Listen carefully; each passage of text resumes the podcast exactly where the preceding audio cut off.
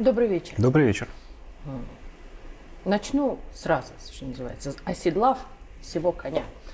Оказывается, Владимир Путин чуть ли не лично вместе с Евгением Пригожиным обучали Хамас. И, собственно говоря, а еще Путин лечился от рака в Израиле. И что-то там еще было.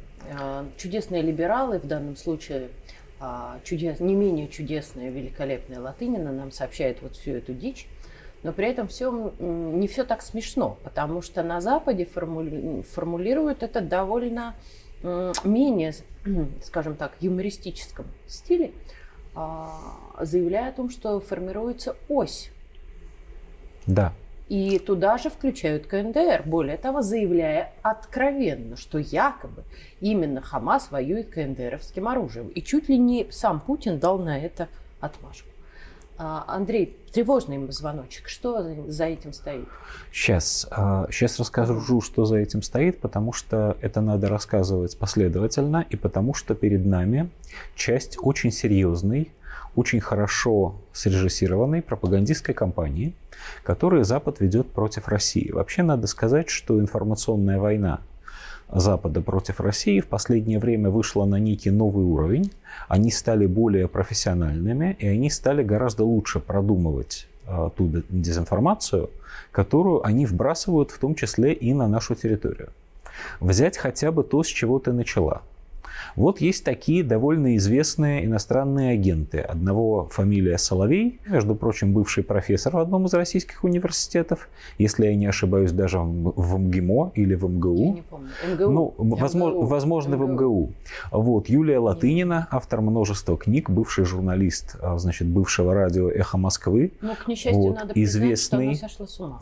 А, я же не про это. Я про то, что используют людей, которые не просто являются иностранными агентами, которые являются достаточно известными в русских, скажем так, образованных кругах. Ну, тогда нужно вспомнить и пользуются... бывшего э, службиста, одного из Гудкова, известнейших... что ли? Нет, есть еще один. Я не так давно на него нарвалась. У него целый канал в Ютубе, куча... Э, Их так и довольно много. Вот. Об этом и он речь. прям рассказывает о всех э, провокациях А есть еще господин Аббас Галямов, бывший, да. целый бывший вице-губернатор Башкирии, вот, и э, который сам себя иногда рекомендует как бывший советник президента. Это не совсем правда, но он работал в администрации президента действительно одно время.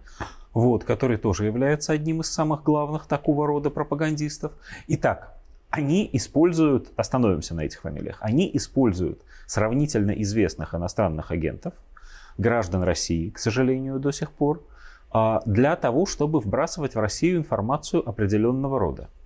Эта информация ложится в нарратив, как сейчас модно говорить, западной пропаганды. Этот нарратив крайне серьезен.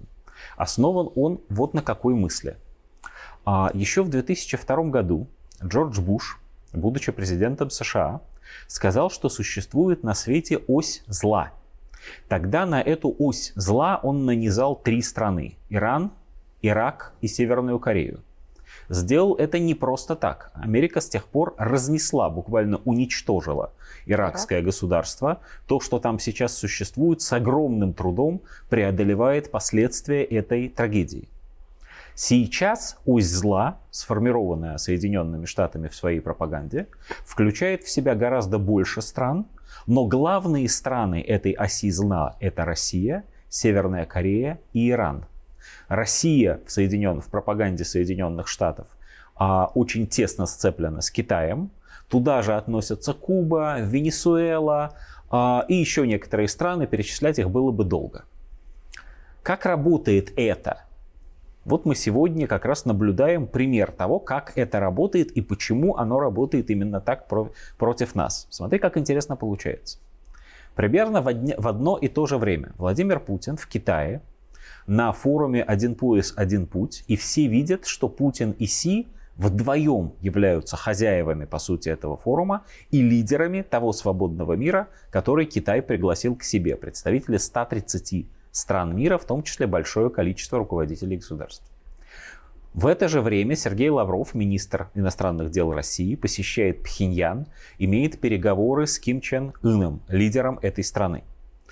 И прямо в этот момент, ну вот буквально через несколько часов после того, как весь мир читает, а, значит, о том, что Лавров говорил в Корее, американская пресса, причем не, не мусорная какая-то пресса, нет, Associated Press, одно из самых известных в мире информационных агентств, вбрасывает информацию о том, что южнокорейские эксперты на фотографиях из газы, значит, оружие, которым пользуются бойцы Хамас, разглядели а, гранатометы F-7 северокорейского производства.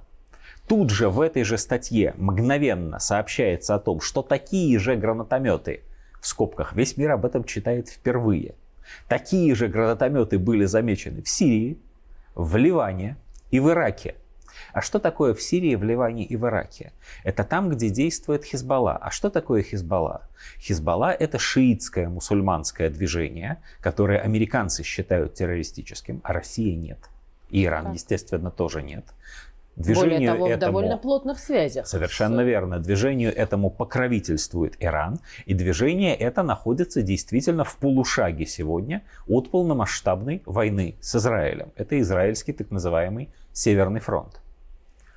То есть одним буквально легким росчерком пера со ссылкой на экспертов Хамас, Хизбалла, Иран и Северная Корея оказываются в одной упряжке – и тут же, в тот же день, те люди, о которых ты начала говорить, а бывшие русские журналисты, пропагандисты западные, говорят нам, что? Пригожин. Они говорят, Пригожин тренировал Хамас. Это цитата. А Путин, очевидно, э, вот приказывал Дал ему приказ, это, да. это делать. А иногда а обиделся, а обиделся Путин на Израиль, потому что ему израильские да. врачи, но это уже совсем бред. Рак недостаточно вылечить. Это бред, это очевидно, но это очень рационально вброшенный бред, Еще потому раз, у что формируется... это выглядит бредом, а у остальных у это выглядит это выглядит бредом, но в целом в западной пропаганде это выглядит, еще раз модное слово, нарративом. Да? И в этом нарративе сцеплены воедино все страны, которые Запад назначил себе во враги. И которые Запад хочет ошельмовать в глазах, если не всего мира, это уже совершенно точно не получается, то, по крайней мере, в глазах, Запада. как выразилась на... Очень интересная статья была в Вашингтон-Пост неделю назад. Это была статья в преддверии саммита «Один пояс, один путь» в Китае. В этой статье говорилось о том, что Россия и Китай этим саммитом укрепляют, это я цитирую, укрепляют свое альтернативное лидерство – в рамках глобального юга и оспаривают лидерство США и их демократических союзников. Конец цитаты. То есть Запад на самом деле очень хорошо понимает, что, что в мире происходит.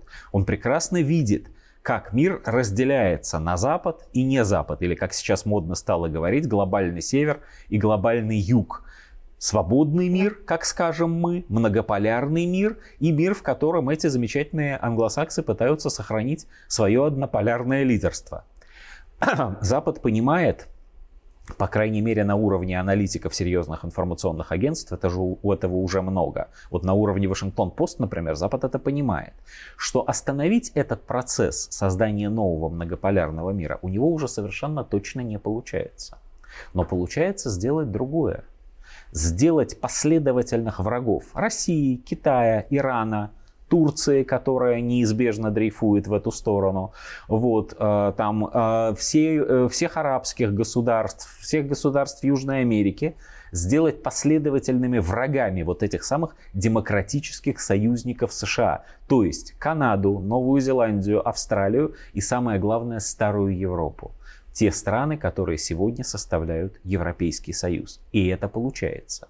Если мы с этой точки зрения посмотрим на то, что происходит сегодня в Израиле, то мы обнаружим, что жестокое нападение, которое совершил Хамас на Израиль, с которого началась новая война, конечно, очень страшно для Израиля, конечно, сплачивает против Израиля арабский мир, но в то же самое время вокруг Израиля, в защиту Израиля а это нападение сплачивает западный мир.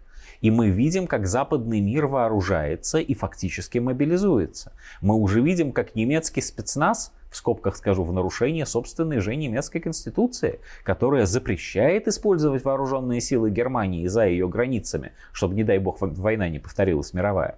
Немецкий спецназ уже на Кипре готовится к операции в секторе Газа, а американские авианосцы уже в Восточном Средиземноморье грозят кому? Хизбалле, то есть Ирану, в случае вмешательства в израильскую войну. То есть происходит мобилизация. Но на чем она происходит? На чем они мобилизоваться-то могут? Потому что весь западный мир против сектора газа, где живет 2 миллиона человек, это как несерьезно. Даже весь западный мир против Северной Кореи, где живет 25 миллионов человек, тоже как-то не очень выглядит. А вот западный мир против России, Ирана, Северной Кореи, западный мир против оси зла, западный мир в войне, в которой уравнены как бы в правах нацистская Украина и Израиль, который вроде как защищается от мирового антисемитизма, вот это пропаганда, которую они сейчас обрушивают на наши головы. И нам нужно отнестись к этому крайне серьезно.